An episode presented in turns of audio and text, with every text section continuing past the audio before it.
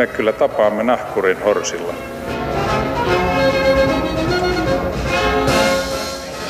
Mä sanoin, että minä juon nyt kahvia. Arvoisat ihmiset, tervetuloa. Elämme maailmanlopputunnelmissa. Meitä uhkaa vaikka mitä. Ilmastonmuutos, uusfasismi, koronavirus, meteoriitteja, robottisota, eläkepommi, kännykäsäteily, liikalihavuus ja Huawei. Maailmanlopputunnelmissa eläminen ei sinänsä ole uutta. Sitä on harrastettu miltei säännöllisesti joka kulttuurissa eri aikoihin. Mutta nyt ilmiöstä on tullut globaali. Suurin osa ihmiskunnasta on nykyään vakuuttunut siitä, että teemme jotain fundamentaalisella tasolla väärin.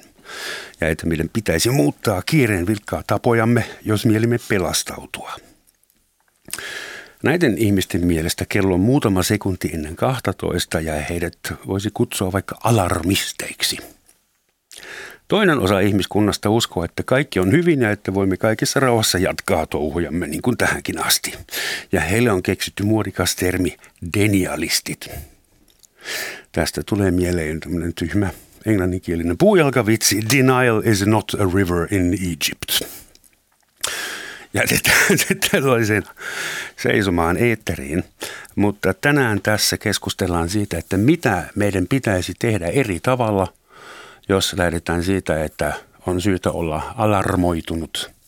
Ja mulla on täällä studiossa vieraina Tampereen yliopiston työelämää professori ja myös jälkiviisaana mielipidevaikuttajana tunnettu Matti Apunen. Huomenta, tervetuloa. Terve, kiitos. Ja muutosvalmentaja ja permakulttuurin harrastaja Tanja Korvenmaa. Tervetuloa. Moi moi. Kiitos, että ehditte maanantai-aamuna olla täällä. Ää, lämmittelykysymys ja pakko kysyä, mikä on permakulttuuri? Permafrost on tuttu, ikirouta. Joo, no permakulttuuri voisi kääntää vaikka ikikulttuuriksi tai pysyväksi kulttuuriksi. Se on saanut alkunsa Australiasta 70-luvulla, kun Bill Mollison ja David Holmgren, jotka oli puutarhureita ja maisemasuunnittelijoita, ajatteli, että mitä jos meillä olisikin syötävä maisema, joka vaan tuottaisi ruokaa ja näyttäisi kivalta ja olisi ilman varsinaista energiankäyttöä niin olemassa. Ja siitä on sitten kehittynyt ilmiö, joka ulottuu myös niin kuin maanviljelyn ulkopuolelle. Että siitä on tullut kokonainen lifestyle, eikö no, niin? Joo, permakulttuuri on oikeastaan niin kuin suunnittelumenetelmä. Sitä voi soveltaa ihan mihin vaan. Ja siinä eettisenä niin kuin taustana on se, että pidetään huolta ihmisistä, pidetään huolta luonnosta ja pidetään, niin kuin jaetaan asiat tasa-arvoisesti. Miten permakulttuuri eroaa NS muusta kulttuurista? Mikä tekee sitä permakulttuurista sen perman? Onko se niin, no. että, että ei, se, sen bilanssi pitää olla nolla aina, energiaa tai rahaa tai ympäristövaikutus? No,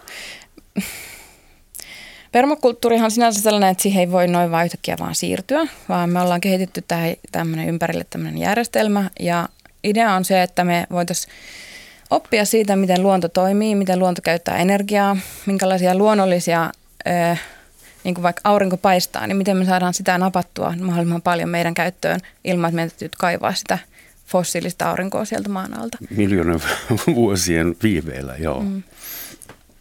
Selvä. Matti, sä oot tutkinut ja työelämää ja elämää muutenkin, ja oot ollut muissakin tällaisissa tehtävissä kuin nyt Evassa muun muassa.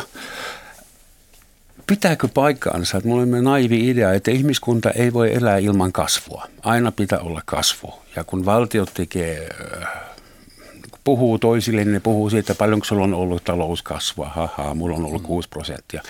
Voidaanhan, Onko se niin keskeinen? No onhan se, tai siis sehän riippuu täysin siitä, että mitä me elämältä odotetaan ja mihin me tyydytään. Kyllä me voidaan elää ilman talouskasvua, mutta se on, se on, tota, se on rumaa ja ikävää elämää se, se on niin paljon karumpaa elämää kuin me pystytään nyt kuvittelemaan. Kun ihmisiä tulee koko ajan lisää, me tarvitaan niin lisää tuottavuutta, lisää kaikkea, jotta me ei suhteellisesti kurjistuta.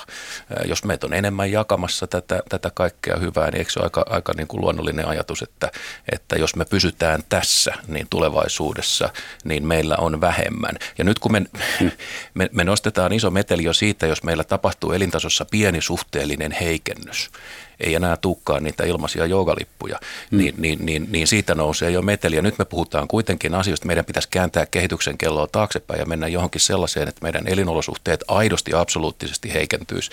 Niin se, mä, mä väitän, että se on ihmiset, jotka näin vaatii, niin ei ihan edes, edes aina niin kuin tiedä, että mitä ne vaatii.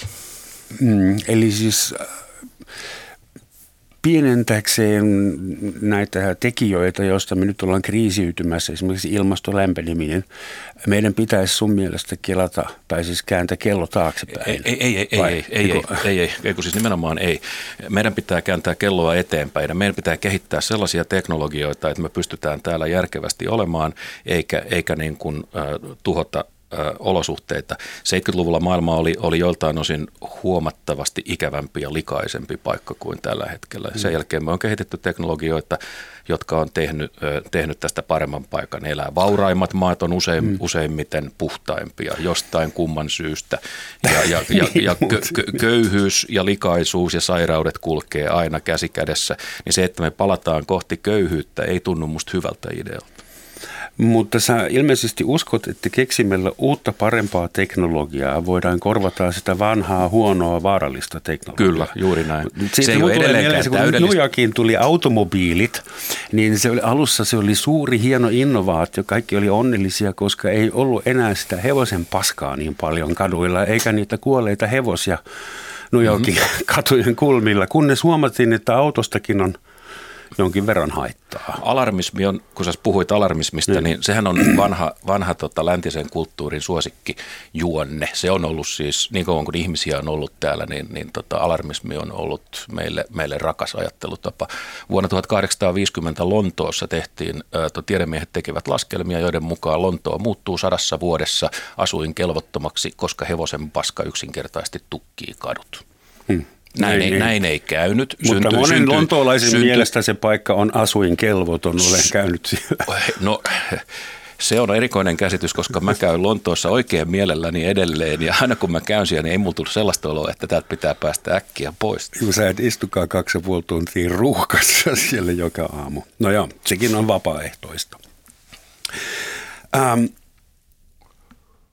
mä oon miettinyt, jos siis sun mielestä ei tarvi luopua mistään?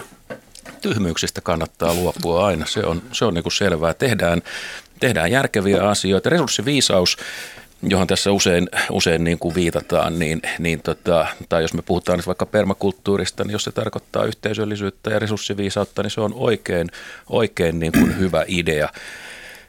Mutta se, että me ei valitettavasti vaan voida esimerkiksi maataloutta tuottaa australialaisilla standardeilla kaikkialla maailmassa. Että jos australialainen puutarhuri on sitä mieltä, että, että tota, täällä menee hyvin, niin kyllä.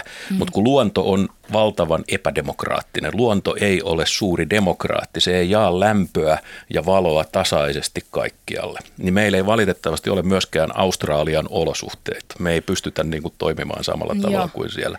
Ja, ja. sitten kun me ruvetaan käyttämään täällä energiaa, meidän on pakko käyttää täällä aika paljon energiaa, jos me halutaan mm. täällä jotain viljellä.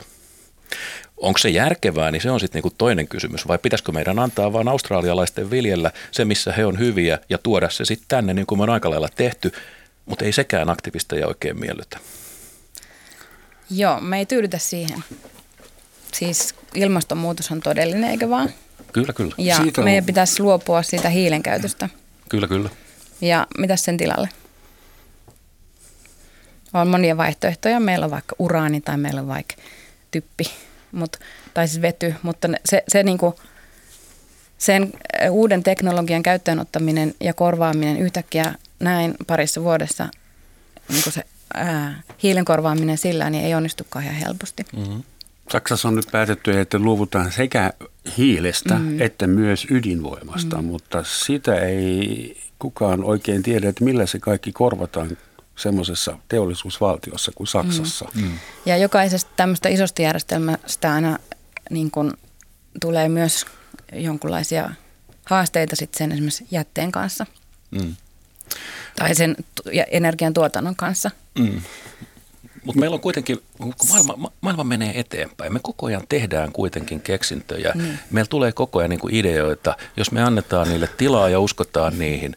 Niin, niin sanotaan esimerkiksi Tampereella on fantastisen hieno yritys Carbofex, joka, joka tekee biohiiltä, joka pyrolyysin kautta tekee biomassasta, kite, niin kuin tiivistää ikään kuin kiteyttää biomassaa biohiileksi, joka on loistava maanparannusaine ja se hiili pysyy siinä. Sitten se todella, se ei, se ei karkaa se on sieltä. ihan mieletön tuote kyllä jo. Eikö, ole? Eikö tämä ole siis niin tämmöiset asiat pelastaa maailmaa? Jos mm. olisi, olisi 5000 laitosta ympäri maailmaa, niin tämä olisi paljon parempi paikka. Mutta se on aika korkeata teknologiaa ja meiltä täytyy olla rahaa kehittää sitä. Mm. Mä en, en, en usko, että tai siis yritän heivata keskustelun vähän filosofisemmalle tasolle. Okay, me ollaan niin Ksylitolkin tulee Tampereelta ja se oli erittäin hyvä veto, mutta vielä se ei ole pelastanut läntistä. Sitä paitsi Mut meidän ei se, se maailma varsinaisesti eteenpäin mene, se vaan pyörii mun mielestä, mutta se on suhteellista. Kun mä, mä mietin sitä, että, että mistä meidän pitää luopua, ja nyt mä en, en tarkoita yksittäisiä tuotteita, palveluita, kemiallisia aineita, vaan niin kuin elämäntyyliä. Me voidaan esimerkiksi luopua siitä, että meitä on kahdeksan miljardia. Hmm. Tapetaan puolet tai steriloidaan puolet tai jotain semmoista, niin johan meidän ympäristö bilanssi muuttuu dramaattisesti. Niin kuin Pentti Linkola vaatii. Esimerkiksi se on yksi vaihtoehto, josta ainakin kannattaa keskustella. Ei ehkä, kannata. Ehkä ei kannata. Ei kannata. Se on sitä... niin kauhea ajatus, että ei keskustella siitä. Okei. Okay. Sitten yksi mahdollisuus on se, että meidän, meidän kannattaisi luopua ää, yksityisyydestä. Koska ikinä ei ollut niin paljon yksin asuvia – 30-vuotiaita ihmisiä asuu ympäri kaupunkia Suomessa yksin. Ja niillä on yksi pesukone, yksi televisio, yksi laptop, yksi sitä ja tätä. Ja, ja jos 12 ihmistä asuisi klaneina yhdessä, niin kuin joskus – Neuvostoliittolaisessa 20-luvun kommunissa. Niin. Mm, mä asun kyllä ihan viiden hengen kommunista. Oi, oi, oi, oi. Sitten me tarvitaan paljon vähemmän sähköä ja vettä esimerkiksi. Mä, mä en voisi asua viiden hengen kommunissa, koska ne neljä muuta olisi todennäköisesti aika nopeasti sitä mieltä, että mun osalta kommuni on huono idea.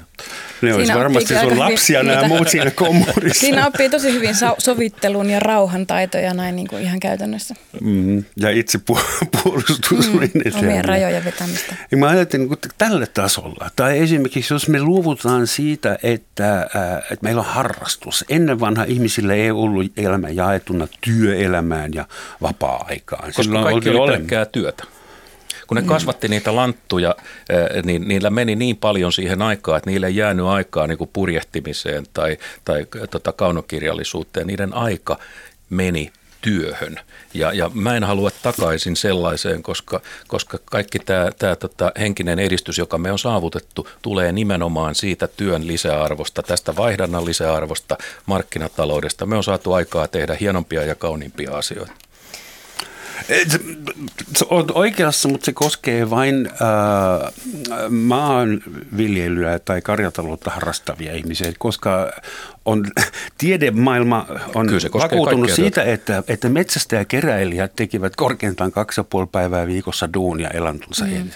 Tämä on aika jotenkin yleinen väärinkäsitys, että, että ihmiset, jotka on huolissaan ilmaston puolesta, niin haluaisi, että me mentäisiin takaisin jonnekin niin kuin maatalouskulttuuriin tai käsityökulttuuriin. Sinänsä se on sillä tavalla kiinnostavaa, että jos meiltä poistetaan se uh, niin kuin hiilitalouden tuoma valtava energiabuusti, niin kuin tavallaan iso, iso määrä orjaa, jotka meillä olisi käytössä nyt tässä, niin me ei pystyttäisi todellakaan saamaan semmoisia satoja aikaiseksi vaikka sitä lanttua. Ja se on tosi hieno huomata se ero, että kuinka paljon meillä meidän kuinka paljon tällä ylimääräisellä energialla me saadaan lisää lisä, lihasvoimaa. Ja sitten samaaikaisesti me ollaan kadotettu, kun me ei tehdä enää kä- kädellä, käsillä, me ei ymmärretä enää sitä yhteyttä meidän ruoan ja meidän, meidän saaman, niin kuin, tai siis sen, että miten, miten se kasvaa se ruoka, niin, niin me ollaan kadotettu se ymmärrys siitä meidän systeemistä. Meidän, meidän päivittäiset teot ei, niin kuin, ne on irrallisia, eikä me pystytä havaitsemaan, että miten meidän – vaikka tämä huone, niin minkälaisia tuhoja tai minkälaisia vaikutuksia se aiheuttaa. Niin sinänsä se, siis se permakulttuuri-idea on se, että me ymmärretään se meidän ekosysteemi ja käytetään hyväksi niin luonnollisia, ö, tai siis mahdollisimman paljon sitä fiksusti, sitä, niin kuin, että mä ker- sä, kuul, sä kerroit siitä, että sulla on kasvihuone. Mm-hmm. Niin, että, Hieno kasvihuone Et esimerkiksi me voitaisiin edistää sen lämmitystä sillä tavalla, että kun sinnehän nousee sitä ilmaa sinne, lämmintä ilmaa sinne ylös, niin me voitaisiin napata se sieltä ylhäältä ja kierrättää se sinne sun ö, multapenkkeihin semmoisella pienellä pienellä sähkömoottorilla, mm. jolloin sä saat sitä kasvukautta pidennettyä tosi hurjasti, joka on Suomessa tosi hieno juttu, koska valoa kuitenkin on. Niin kuin, että et katsoa, että miten tämä toimii, miten voidaan käyttää sitä mahdollisimman väär- pienellä energiamäärällä hyväksi. Hmm. Niin kuin fiksua suunnittelua, älykästä suunnittelua. Joo, ja siis mä tosiaan kerroin vaatimattomasta kasvinviljelyharrastuksesta ja, ja sanon, että nokkosvesihän on aivan loistava typpilannote. Mutta jos mun pitäisi ruokkia valtavia massoja ihmisiä nokkosvedellä, niin se ei vaan niin kuin kerta kaikkiaan onnistu. Ei ole nokkosia, ei, ei, ei, eikä ole niin kuin tavalla, siinä ei ole niin kuin mitään järkeä niin kuin ajatuksena. Se on mun puuhailuna, se on kivaa, mutta että sitten kun me mennään äh, siihen skaalaan, että meidän täytyy ruokkia 5 miljoonaa suomalaista tai, tai 8, miljoonaa, äh, 8 miljardia maapallon asukasta, niin me vaaditaan aivan eri tason ratkaisuja. Ja silloin me valitettavasti tullaan, tullaan kemikaaleihin ja, ja, ja tullaan ää, mm. sitäkin uudempiin ratkaisuihin, niin kuin, niin kuin tota GMO-hon, ää, geeni, geenimanipulaatioon. Ja, ja, ja nämä on sitten aina niin kuin, jos me käytetään GMO, me tarvitaan vähemmän kemikaaleja mm. ja, ja, ja niin edelleen. Kun me käytetään kemikaaleja, meidän tarvii muokata vähemmän maata, joka taas sitten niin kuin säästää eroosiota. Että nämä, nämä ei ole kaikki niin kuin yksinkertaisia mm. joko- tai kysymyksiä. Ja tämä kaikki Et, toimii vain, jos hyönteiset suostuu vielä pölyttämään no sekin, meidän, sekin, meidän sekin, sekin vielä. Ilman niitä se on ihan sama, onko meillä GMO vai GMX vai, vai mitä. Äh, kuinka hälytystilassa tai kuinka rauhallisesti meidän kannattaa suhtautua. Mä mietin, että viime aikoina kaksi hyvää esimerkkiä mediasta on Greta Thunberg, joka purjehtii Amerikkaan, ettei vaan päästäisi mitään ikävää ilmakehään. Ja samalla Suomessa oli uutinen kahdesta nuoresta kunnista, jotka lentää huvin vuoksi ympäri maailmaa ja kerää lentopisteitä ja niiden harrastus on hengailla eri, eri lentoasemien äh, first class loungeissa ja sitten ne, ne käy tunniksi toisella mantereella. Oliko, olikohan Roman maailman johdattelevin kysymys, jos joku kysyt, että kumpaa meidän pitäisi tässä tapauksessa itse ryhtyä harjoittamaan? En mä semmoista kysy, sehän olisi todella asenteellista. Mä mietin, mutta ne molemmat on yhtä aikaa olemassa ja herättää tunteita. Ja toinen on Fridays for Future ja toinen on The Fridays for Horsepower. Semmoisia tarroja on nähty viime aikoina, että mikä on meidän kyynisyysaste – No mä oon sen verran kyyninen, että, että, että purjeveneellähän me ei tätä ratkaista ja niin kuin tiedetään, niin jotta Greta Thunberg pääsi purjeveneellä Atlantin yli, sen purjeveneen miehistö piti lennättää toiseen suuntaan häntä hakemaan. Että tämä on kaikki niin kuin äärimmäisen suhteellista, kaikki kunnia hänelle, mm. mutta tota, niin kuin täytyy muistaa sitten, että sitten nämä asiat täytyy, niin kuin, täytyy sitten katsoa mm. niin kuin loppuun saakka, kun Joo. tällaisia laskelmia ruvetaan tekemään. Mun mielestä on tosi vaikeaa sanoa kellekään, että sun pitää luopua siitä ja tästä. Mm mä uskon siihen, että jokainen ihminen pystyy tekemään ne päätökset ihan itse. Ja samalla seuraamaan muita, mitä muut tekee. Ja myös vaatimaan muita ratkaisuja. Että ää, mun mielestä niin jotenkin musta tuntuu, musta vähän mä ihmettelin, kun mua kysyttiin tänne ohjelmaan. Mä on asunut pari vuotta omavaraistaloudessa. Mä olin tuolla Lasse Nordlundin ja Maria Dorfin tavallaan oppilaana Pohjois-Savossa – muutaman vuoden tai pari vuotta ja siellä opettelin elämää ilman rahaa ja kasvattamaan omaa ruokaa. Niin se oli niin kuin sinänsä ihan onnistu ja hyvin ja ei ollut mitään ongelmia niin kuin lihasvoimien tai muiden suhteen, mutta sitten kun mä oon ö, kaupunkilaistyttö, niin mun kulttuuri ja mun sosiaaliset suhteet ei siellä saanut niin kuin tarpeeksi tyydytystä. Ja mä totesin, että mä, musta ei ole tähän, että mä asuisin siellä omavaraistaloudessa, vaan mä oon sitten muuttanut takaisin kaupunkiin ja, ja yrittänyt etsiä muita ratkaisuja. Ja että jokainen ihminen jollain tavalla suunnittelee sen omansa niin kuin sosiaalisesti kestävästi ja taloudellisesti kestävästi ja sitten pyrkii siihen sosiaaliseen ekologiseen kestävyyteen. Tämä on, tämä on kaikki ihan niin kuin ok ja, ja tota, se, että sä teet päivittäin järkeviä ratkaisuja, niin se on, se on musta niin kuin hienoa. Niinhän meidän kaikkien pitäisi tehdä. Vältetään tyhmiä asioita, tehdään, eh, tehdään niin kuin järkeviä asioita, vältetään ylettömiä asioita, mm. mutta ei, ruveta, ei lähdetä siitä, että kielletään kaikkea. Sanotaan, että nyt meidän pitää lopettaa kokonaan liikkuminen tai meidän pitää kokonaan lopettaa tämä ja tuo. Sehän ei niin kuin johda mitään. Meidän mm. täytyy keksiä järkevämpiä, parempia tapoja tehdä niitä. Mm. Tämä rahattomuus on tietysti, niin tämä on usein suosittu ratkaisu, että, että, että meidän kaikki ongelmat johtuu rahasta, että, että, että ahneuden mm. taustalla on raha ja kun me luovutaan rahasta, niin me päästään kaikista muistakin ongelmista. No raha on ainoastaan instrumentti ja vaihdannan välin, se on tapa mitata asioiden mm. arvoa. Mm. Ja tämmöiset zeitgeist-tyyppiset niin kuin vaihdantataloudet, että mä oon polkupyörän korjaaja ja sinä oot filosofi, niin miten me vaihdetaan palveluita keskenämme, niin sehän on pikkusen hankalaa ilman rahatyyppistä instrumenttia. Mm. Mä en tiedä, miten te esimerkiksi siellä, siellä tota, niin kuin rahattomalla tilalla, kun joku sairastui, niin mitä te silloin teitte? Siitä mä haluaisin just kysyä, että miltä se rahaton ja vaihtoehtoinen elämä, mäkin olen nimittäin elänyt pari vuotta rahattomana, mutta en todellakaan vapaaehtoisesti. Mitä te siellä, millä tavalla teidän elämä siellä erottuu tai erottui? No mullahan ei ollut tietenkään niin mitään rajoja kokemuksia kuin Lassilla, että Lasse pitäisi, Lasselta itseltään pitäisi kysyä, että mitkä, miten, miten hän selvisi.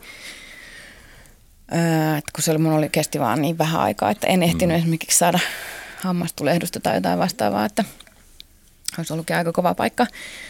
Öö, Mutta sitä varten kasvatettiin esimerkiksi opiumunikkoa. Oho. Mm. Että sillä varautumista, kyllä. Mitäs poliisi siihen sanoo? ei, niille ei kerrottu. Niin, eikä ollut tarkoitus tehdä sitä opiumia, vaan se varautua. Että tota, Mutta jos mietit, että voiko permakulttuuri, siis se on ideana tietysti kaunis ja mm. tyhmäkin ymmärtää, että nolla bilanssilla sehän olisi niin kuin kestävin mahdollinen kehitys tai sitten mm. se ei olisi kehitystä ollenkaan, mutta miten tämä ajatus tai konsepti voi olla vaihtoehtona olemassa olevalle järjestelmälle, massa eläintuotannolle, esimerkiksi kananmunatuotannolle ja lihatuotannolle, myös kasvituotannolle? No mä sanon, että se ei ole, se ei ole vaihtoehto, vaan se on mahdollisuus viedä asioita eteenpäin parempaan suuntaan. Se on suunnittelumenetelmä. Mm. Eli nyt mä vaikka ottaisin mun elämästä konkreettisen esimerkin, että mä vaikka rupesin miettimään, että mitkä kaikki asiat tässä huoneessa on saatettu maa, niin kuin maailmaan sillä fossiilisella energialla. Ja jos meillä ei olisi sitä käytöstä tästä eteenpäin, niin mitkä näistä asioista säilyisi, mitä me voitaisiin käyttää. Mm. Niin se on tosi hyvä esimerkki siihen, että missä kohtaa meidän pitäisi suunnitella asioita uudestaan missä kohtaa me käytetään, missä kohtaa se energia katoaa kiertokulusta, missä kohtaa, missä kohtaa on puutteellista ja millä tavalla me voitaisiin saada niitä kiertokulkuja aikaiseksi ja asioita tukemaan toinen toisiaan tai esimerkiksi yksi laite tekemään monta asiaa yhtä aikaa niin, että sitä materiaalia ei menisi niin paljon siihen. Tässä studiossa, tässä ohjelmassa meillä on joskus ollut tulevaisuuden tutkija, joka toisti monta kertaa niin, että mä muistan sen nytkin vielä, että tulevaisuutta ei tehdä niin, että kielletään vanhoja asioita, mm. vaan että keksitään parempia tilalle, jotka korvaavat nämä vanhat. Niin, että vanhat unohtuu ihan itsestään. Mm. Mm, juuri näin. Ja nämä uudet teknologiat, nehän ei ole täydellisiä. Ja se täytyy niin muistaa, ne on yleensä astetta parempia kuin ne vanhat ja niihin kannattaa sen takia siirtyä. Mutta jos me edellytetään uusilta teknologioilta täydellisyyttä, niin, niin sitten kehitys loppuu. Että et, et, varovaisuus, teknologian varovaisuusperiaate, niin, niin se on sinänsä tietysti niin kuin ihan viisasta, mutta jos se viedään kovin pitkälle, että niin kuin epäillään, että jos teknologiasta voi olla, uudesta teknologiasta voi olla pientäkin haittaa tulevaisuudessa, meidän täytyy se niin kuin päättäväisesti torjua. Meillä on, meillä on, Oliko mieleen joku esimerkki konkreettinen? No sanotaan niin kuin uudet ruoka-aineet, uudet lääkeaineet, uudet kemikaalit, niin, niin kun meillä ei ole tavallaan mitta, ny, mittakaavaa siitä, että mikä on niin kuin vaaran todennäköisyys, niin jos meillä on niin kuin yksi osa miljardissa jotain vahingollista substanssia uudessa niin kuin kemikaalissa tai lääkeaineessa. Me ollaan sitä mieltä, että sitä ei voi mitenkään mm. ottaa käyttöön. Ja selvittyämme tästä kauhusta mennään ravintolaan ja vedetään muutama tuopillinen tunnettua syöpää aiheuttavaa substanssia nimeltä alkoholi, jossa on, on karsinogeenisia aineksia muutama yksikkö miljoonassa, eli siis mm. tuhatkertaisia määriä, ja se ei vaivaa meitä Toisin sanoen me suhtaudutaan näihin vanhoihin, vanhojen asioiden ja aineiden riskeihin huomattavan huolettomasti ja sitten uusiin me suhtaudutaan aivan ylikorostetun niin kuin, mm. tota, varovaisesti tai pelätään niitä suhteettomasti. Esimerkiksi metsä, joka on mun mielestä hieno tota, konsepti, niin, niin jos me tehdään riskianalyysi metsästä, niin metsähän on tosi vaarallinen paikka. Eihän sinne pidä mennä. Mutta me, me ollaan vaan totuttu metsää. Metsä ei ole meidän mielestä vaarallinen, koska me osataan elää sen mm. kanssa. Me tiedetään, mitä välttää. Joillekin se on resurssi. Mm. No niin, sama pätee myös niin kuin toisenlaiseen ää, uudistumiseen, että esimerkiksi fosfori, hän, sitähän, se on rajallinen luonnonvarasta, ää, louhitaan. Ää, ja sitä se on siis tärkein, yksi kolmesta tärkeästä lannoitteesta. Mm-hmm. Ja tota, oliko se nyt 160 tai 180 vuotta, mitä arvioitu, että se fosforivaranto riittää Suomessa. Mm. Ei kovin kauaa. Mutta että siis sitähän sitten e- eristetään jäteveden puhdistamoista ihmisten virtsasta, mm-hmm. mutta sitä on tosi vaikea, vaikea saada kaupaksi, koska ihmisillä on sellainen asenne, että eihän voida mm. virtsaa laittaa peltoon. Mm. Mutta me voidaan kertoa, että kyllä voi. Mm. Mä pelkään, että kun korvataan vanhoja virheitä uusilla ratkaisuilla, että tulee helposti semmoinen kuin sama peetä sama, samalla paperilla ilmiötä. Esimerkiksi mun mielestä mä mietin autoteollisuutta. Tähän asti globaali autoteollisuus on ollut riippuvainen arabi maailmasta, koska sieltä sitä öljy saatiin – nyt frackingin kautta sitten tulee ehkä muualtakin vähän, mutta seuraavaksi me, meillä on sähköautoja. Ja seuraavaksi me ei tarvita enää raaka öljyä mistään arabi maailmasta, vaan me tarvitaan harvinaisia maa metalleja, metalleja jostain mm. Atakama – jostain Etelä-Amerikasta. Eli me tehdään uusia sopimuksia, valta siirtyy, me tehdään uusia investointeja, syntyy uusia orjuuksia ja u- uusia kapitalismin lonkeroita semmoista, mutta lopputulos on ihan sama. Sitten meillä on ongelma Chilen kanssa eikä enää Saudi-Arabian kanssa. Ja Chilin keisari äh, painostaa meitä tai me häntä tai jotain sen tyyppisiä. Eli niin kuin, tapahtuuko siinä oikeasti jotain uutta, koska meidän kaupan mekanismit, ne on aina samat. Joku löytää jotain, josta joku haluaa maksaa jotain, ne sitten sitä louhitaan ja kuljetetaan ja pakataan ja, ja duunataan, mm. kunnes joku huomaa, että hei, ei me voida jatkaa näin. Niin. No, on aina, tässä, tässä on aina kysymys vähän tällaista niin kuin trade-offista, että mit, mitä, mitä asioita me pidetään kulloinkin niin kuin ensisijaisina ja tärkeinä. Ja me tarvitaan niitä maametalleja, jotta me pystytään elämään sillä tavalla kuin me tällä hetkellä niin kuin eletään. No nyt niin kuin sanoin, niitä kaivetaan usein paikoista tyyppiä Kongon demokraattinen tasavalta, joka on mm. maailman epädemokraattisin ja kauhean paikka suurin piirtein. Sieltä niitä tulee. Esimerkiksi kobolttia saisi Suomesta. Suomessa on ihan, ihan kivasti kobolttia maaperässä, mutta sitten me ollaan taas sitä mieltä, että Suomen maaperään ei saa minkäänlaisia reikiä tehdä. Täällä se pystyttäisiin tekemään niin kuin siististi ilman orjatyövoimaa. Meillä on Kokkolassa hieno laitos, joka pystyy jalostamaan kobolttia eteenpäin meidän matkapuhelinten akkuihin ja niin edelleen. Mutta tätäkään ei saa tehdä.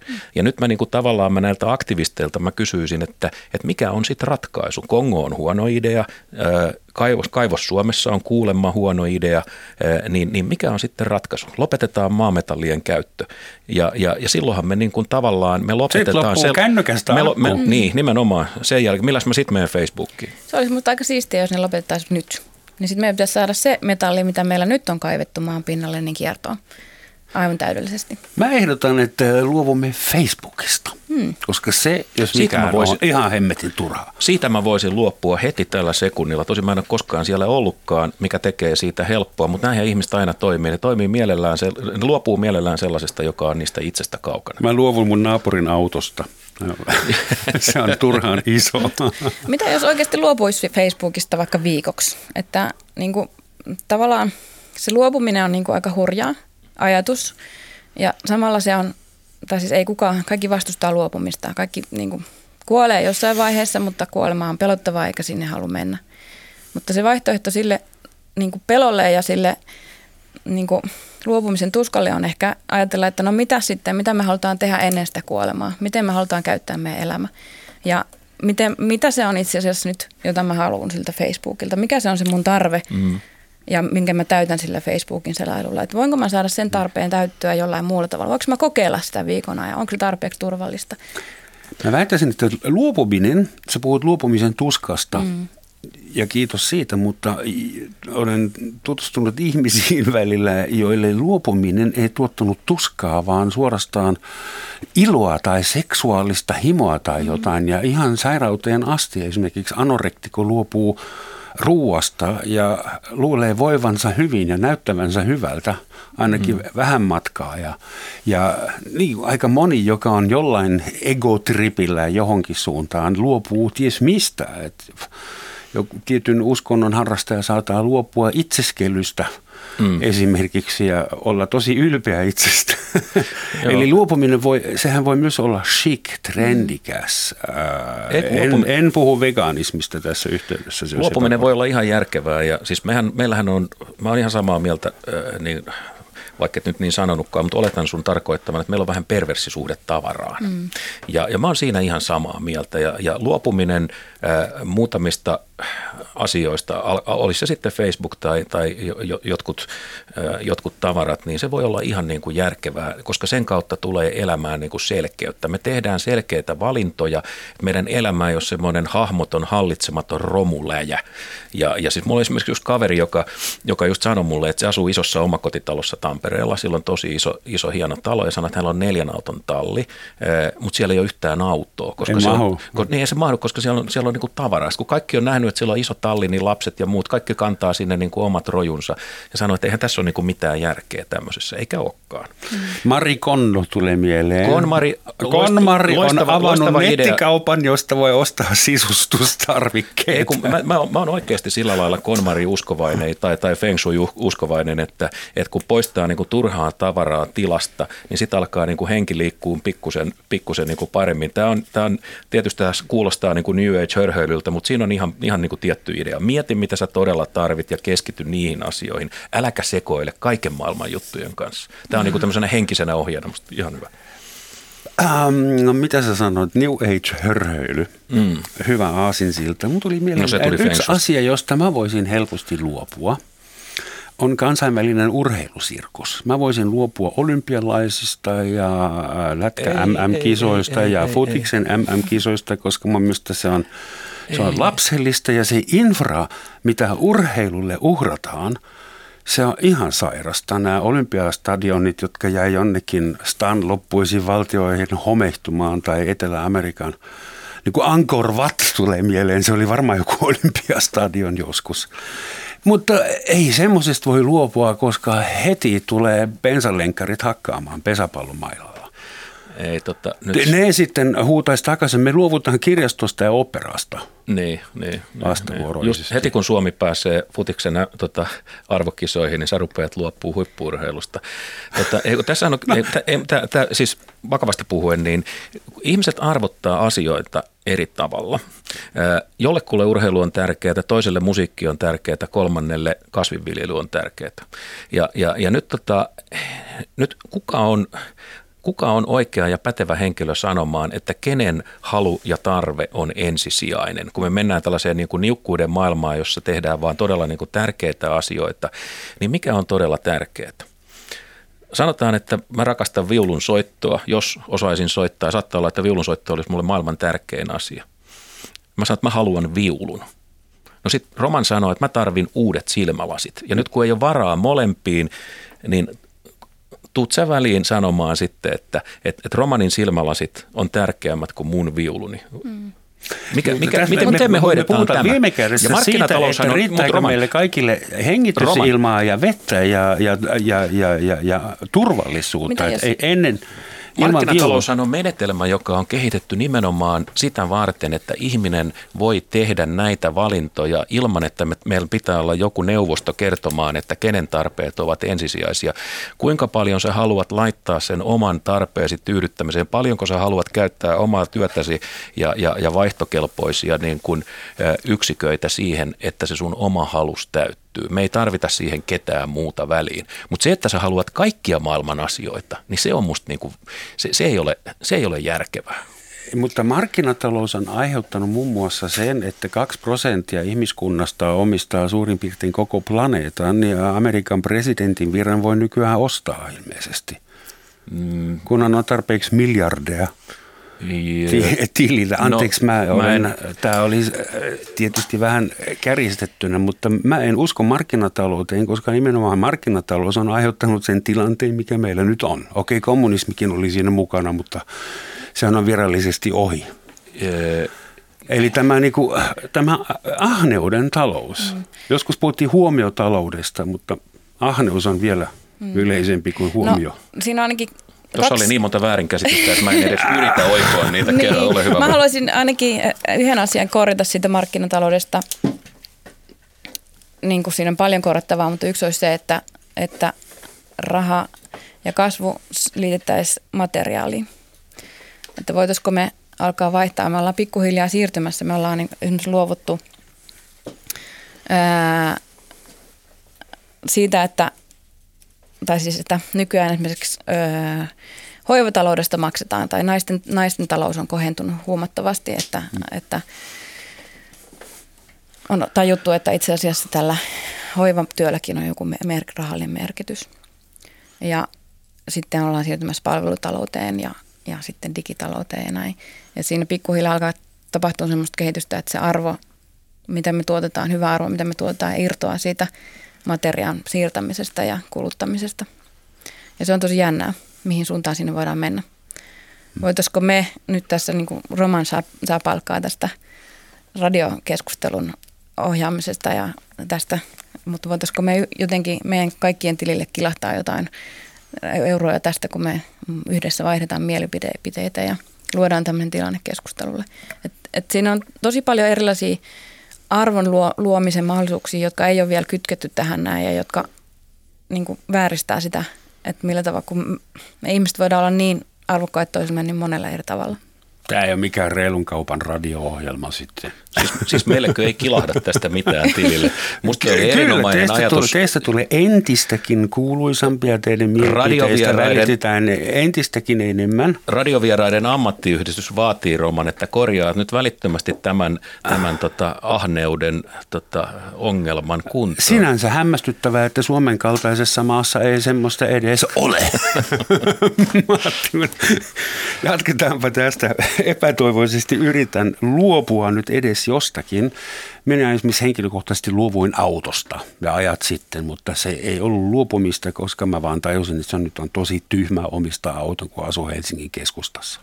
Mä sain vain sakkoja ja se oli rahareikä se auto. Ja, mutta kuulostaa hyvältä, kun mä sanoin, että minä en autoille.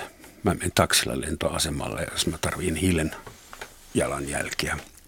Mutta mistä kesämökki olisi tietysti asia, jos suomalainen haluaa... Nyt puhutaan asioista.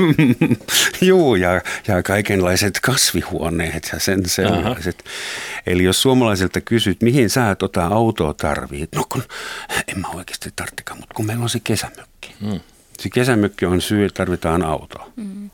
Tämä on nyt, tämä on hyvä kysymys. Ja mä oon ihan samaa mieltä sun kanssa siitä, että siis jos me puhutaan tällaisesta tällaisesta niin kuin hiilijalanjälkityyppisistä asioista ja, ja, ja ympäristörasituksista ja muista, niin, niin kesämökithän tuottaa ihan järkyttävän määrän tätä siis trafiikkia ja, ja tätä siellä, siellä pidetään tupaa lämpöisenä yli talven ilman, että siellä on käytännössä niin kuin ketään. On kuntia, joiden ja, asukasluku triplaantuu kesäisin.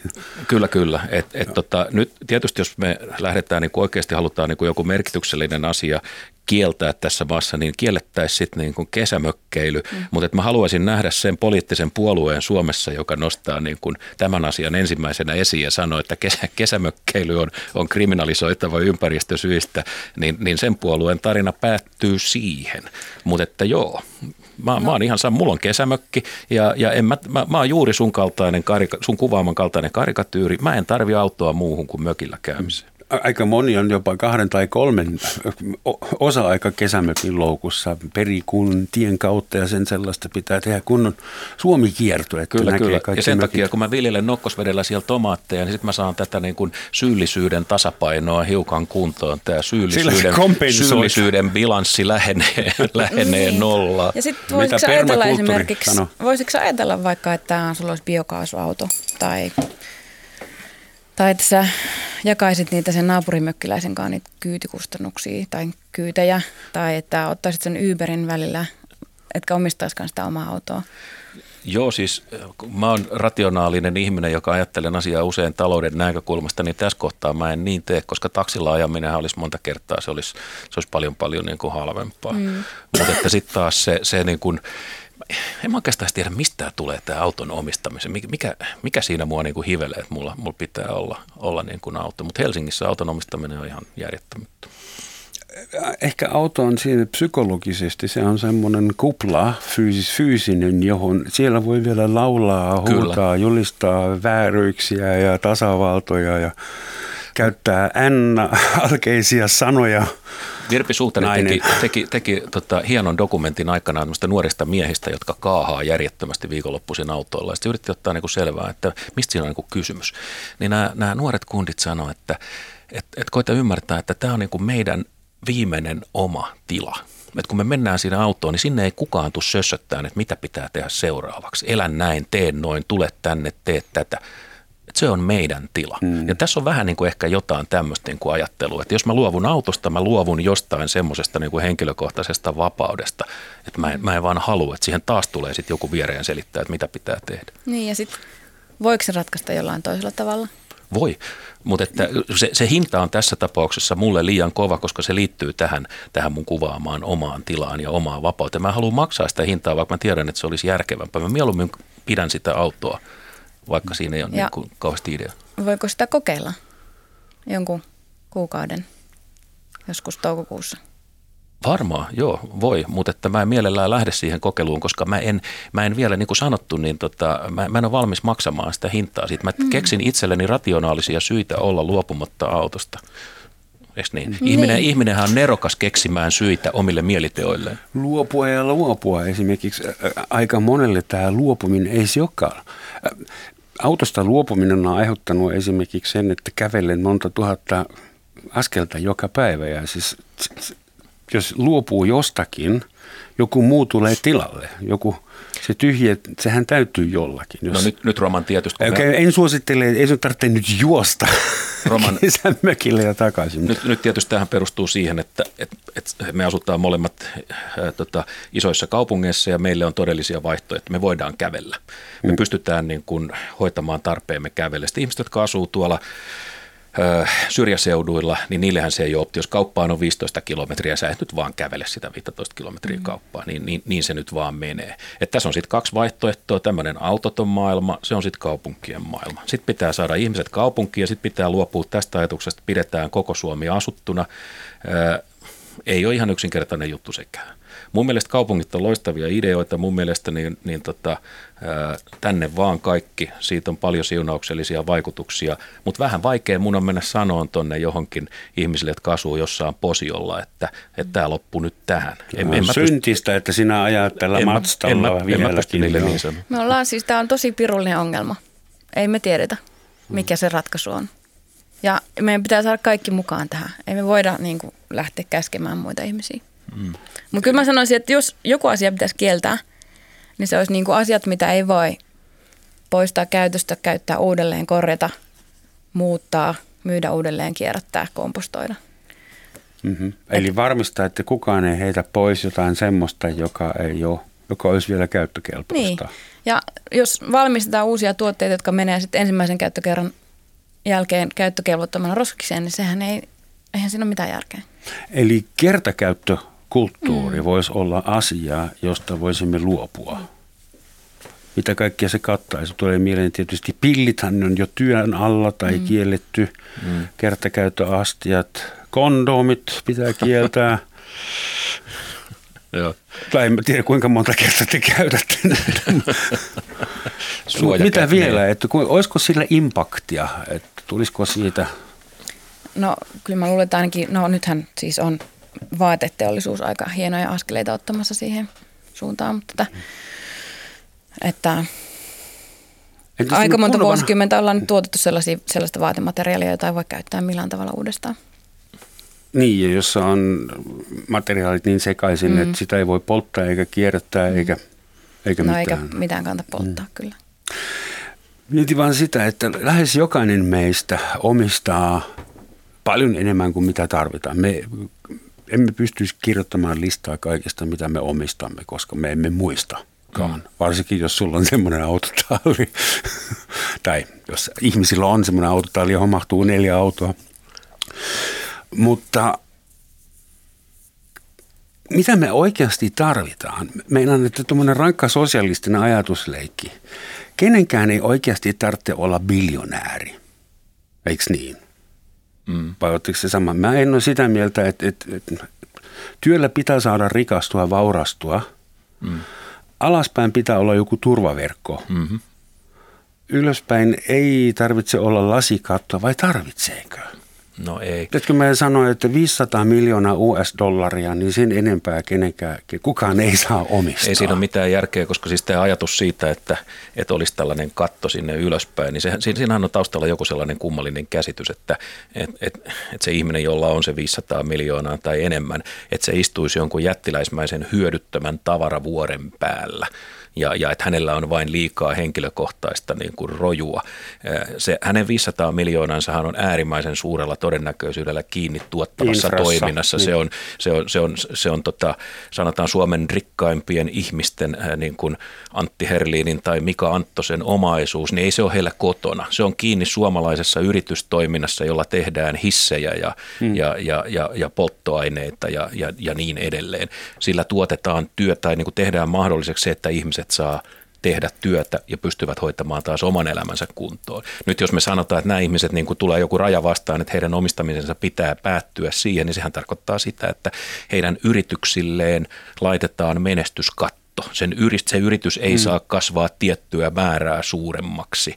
Ja, ja e, mitä järkeä siinä on? Jos meillä on hieno tuote, sanotaan maailmaa pelastava tuote, ja sitten me lyödään tällainen katto siihen, niin, niin tota, mikä, mikä idea siinä on? Mä en ehkä näe omistamisessa sinänsä mitään väärää, mutta se, että mitä sä teet sillä omaisuudella on se, millä, millä on merkitystä. Mutta jos se on kiinni yritystoiminnassa, mm. järkevästi hoidetussa, vastuullisessa yritystoiminnassa, jolla tuotetaan järkeviä asioita ja annetaan ihmisille työmahdollisuuksia, niin eikö se ole silloin ihan ok? No, Saksa on tämän planeetan toiseksi suurin aseviejämaa, mm. ja jos sä siis omistat saksalaisia osakkeita, niin kannattaa vähän katsoa, että kuinka humanistiseen tarkoitukseen sun rahat on sijoitettu. Mm, mm, no. Rheinmetall tai jotain, mutta niin. Kysymys Tanjalle. Sä oot muutosvalmentaja. Mm. Mistä sun mielestä kannattaa aloittaa? Pienestä pellosta lähellä Turkua, jossa harrastetaan permakulttuuria kollektiivis, mm. kollektiivina vai niin, No mä voisin ehkä ottaa tähän nyt semmoisen la, lainauksen Brené Brownilta – joka on tämmöinen äh, armollisuuden, itsensä tuntemisen, äh, itsensä ymmärtämisen valmentaja. Että mitä on tarpeeksi. Että se on vähän vähemmän kuin yllä, yltäkylläisyys ja vähän enemmän kuin ei tarpeeksi. Mm-hmm. Mutta itse asiassa se ei ole niinku mikään määrä. Se ei ole mikään kilogramma tai metri, vaan se on tunne, että minulla on riittävästi olen turvassa ja minä itse olen riittävästi. Et, et mulle tämä annas luopuminen on itse asiassa aikamoinen niin luovuuden kenttä, että millä tavalla mä pystyn täyttämään ne tarpeet, mitä mulla ihmisenä on. Mm. Ilman, että mä, siis tämä on tosi vaikeaa, koska just sen takia, että me ollaan niin kaukana siitä toimien niin kuin seurausten näkemisestä, niin on tosi vaikeaa muuttaa sitä omaa elämäntapaa. Mutta ihan pieni yksi askel kerrallaan. Mistä me tiedetään, että mikä on, mitä on yltäkylläisyys? Milloin olen saavuttanut yltäkylläisyyden? Me voidaan ajatella, että mä en ole vielä ihan siellä. Mm. Että mulla on nyt aika paljon, mutta mä en ole ihan vielä perillä. Että vielä olisi pikkusen varaa niin kuin Ei hank- ole hankkia, vielä, hankkia niin vielä voi yhdet, niin, niin, yhdet syödä ja juoda. Niin, kun, tavallaan niin kuin, jotta voisi tehdä tämmöisen suhteellisen arvion, niin pitäisi tuntea se absoluutti. Ja, ja se onkin niin kuin vähän vaikeaa, että mikä on niin kuin omistamisen ja yltäkylläisyyden se, niin kuin se, se nollapiste. Mm. Että, tota, et, et ihminen, niin kuin mä sanoin, ihminen on mestari keksimään itselleen rationaalisia syitä, joilla hän perustelee omia vähän lapsellisia mielitekojaan. Mm. Mm, irrationaalisia. o, o, mun palstalle ei ole vieläkään sitoutunut tarpeeksi hiiltä ja o, o että mun, mun öö, mä joudun nyt heittämään nämä villasukat pois, kun mä en pysty parsiin niitä enempää. Tai, et, et niin kuin, voi kasvattaa mm. niin monella eri tavalla. Ahdistuksen määrä on vakio. Mm. Mun on pakko kertoa pieni tarina vielä, kun me tehtiin äänimainos, eli puffi tästä ohjelmasta ää, raitiovaunulla. Raitiovaunussa ää, tuli nuorehko mies, siis minua paljon nuorempi mieshenkilö, istui mua vastapäätä ja katsoi myös, että teetkö radiohommia? Joo, on just menossa tekemään. Mitä teillä on aiheena ensi kerralla? Mä sanoin, luopuminen ja kerron vähän, mistä me tänään tässä keskustellaan. Mies tuijotti mua hetken hymyillä ja sanoi, että tiedätkö, mä oon 39-vuotias ja kaikki mitä minä omistan, se on mulla tässä päällä. Mm. Että tehkää hyvä ohjelma maanantaina. Ups. Eli kannattaa meidänkin muistaa, että luopua voi vain sellainen ihminen, jolla on jotain, mistä luopua. Mm. Ei. Niin, viisi minuuttia aikaa tai neljä. Miten me mennään tästä eteenpäin? Millaisia tulevaisuuden skenaarioita teillä on takaraivoissa? Oletteko te optimisteja? Mä olen, mä olen aina ollut optimisti, tai sanotaan, että kypsällä iällä olen, olen ollut optimisti. Että jos me luetaan tota, vaikkapa Hans Ruslingia tai, tai näitä vastaavia ihmisiä, jotka niin kuin tilastojen valossa katsoo, että mitä maailmalle todella on tapahtunut, niin eteenpäin on menty koko ajan. En mä näe mitään syytä, miksi se loppuisi juuri nyt. Kun sä sanoit, että tämä, tämä, tämä niin kuin suuri tarina siitä, että kaikki menee huonompaan suuntaan, jota, jota me on ylläpidetty satoja vuosia, niin se on kummallinen mm-hmm. ajatus, että ne ihmiset sanoo, että edistystä on tapahtunut, mutta se loppuu just nyt. Joo. Me ollaan nyt just siinä pisteessä, että Kello se loppuu. on viisi sekuntia ennen et, et tänään seitsemältä niin tota, me lähdetään menee niin kuin alamäkeen ja sieltä ei ole paluuta. Ja näin on sanottu viisi vuotta sitten, kymmenen vuotta sitten, sata vuotta sitten, samat tarinat ja koskaan niin ei käynyt. Miksi? Sen takia, että me ei koskaan pystytä riittävästi niin kuin talousmiehet sanoo, diskonttaamaan tulevaisuuden teknologian hyötyjä. Meidän on vaikea kuvitella sellaista joka on tulossa. Meidän on vaan pakko uskoa, että se tulee. Joku tulee. No, aina, aina, on, aina on Deus tullut. ex machina, halleluja. Mm, Tanja, sulla on nyt Joo, viimeinen sana. Toi on paha toi, joku tulee ja, pelastaa meidät, joku teknologia. Ja sitten samaan se on paha, että meidän kuluttajien Aha. lamppua vaihtamalla ei sekään myöskään toimi. Et me tarvitaan niinku, no, kun mä sanoin, tämä on pirullinen ongelma – ja me tarvitaan niin kuin jokaisen henkilökohtaisia tekoja ja ymmärrystä ja tajua siitä omasta elinympäristöstään ja siitä, että miten me liitytään kaikkiin muihin. Ja sitten me tarvitaan niin kuin sitä niin kuin yhdessä luotua näkemystä siitä, että hei, miten tämä koko systeemi, miten, miten, miten me liitytään, miten, miten me voidaan yhdessä näitä, näitä hukkakohtia parantaa. Hmm. Voidaanko me vaikka pitää tauko jostain asioista, vaikka niitä, niistä olympialaisista, että me palataan sitten niihin – sitten kun asiat on paremmin? Me tarvitaan niin kuin mielipiteiden vaihtoa, me tarvitaan kommunikaatio, just näitä näkemyksiä, mutta me ei tarvita mitään tällaisia kollektiiveja, neuvostoja kertomaan meille, että mitä me seuraavaksi tehdään. Ihmiset on itse, tämä ihmisten välinen vapaaehtoinen vaihdanta on luovuuden suurin lähde ja sitä me ei saada tukahduttaa. Siitä ei pidä koskaan luopua, koska siitä kun me luovutaan, niin sitten menee maailman kiville. Se on ihan, ihan niin kuin varmaa.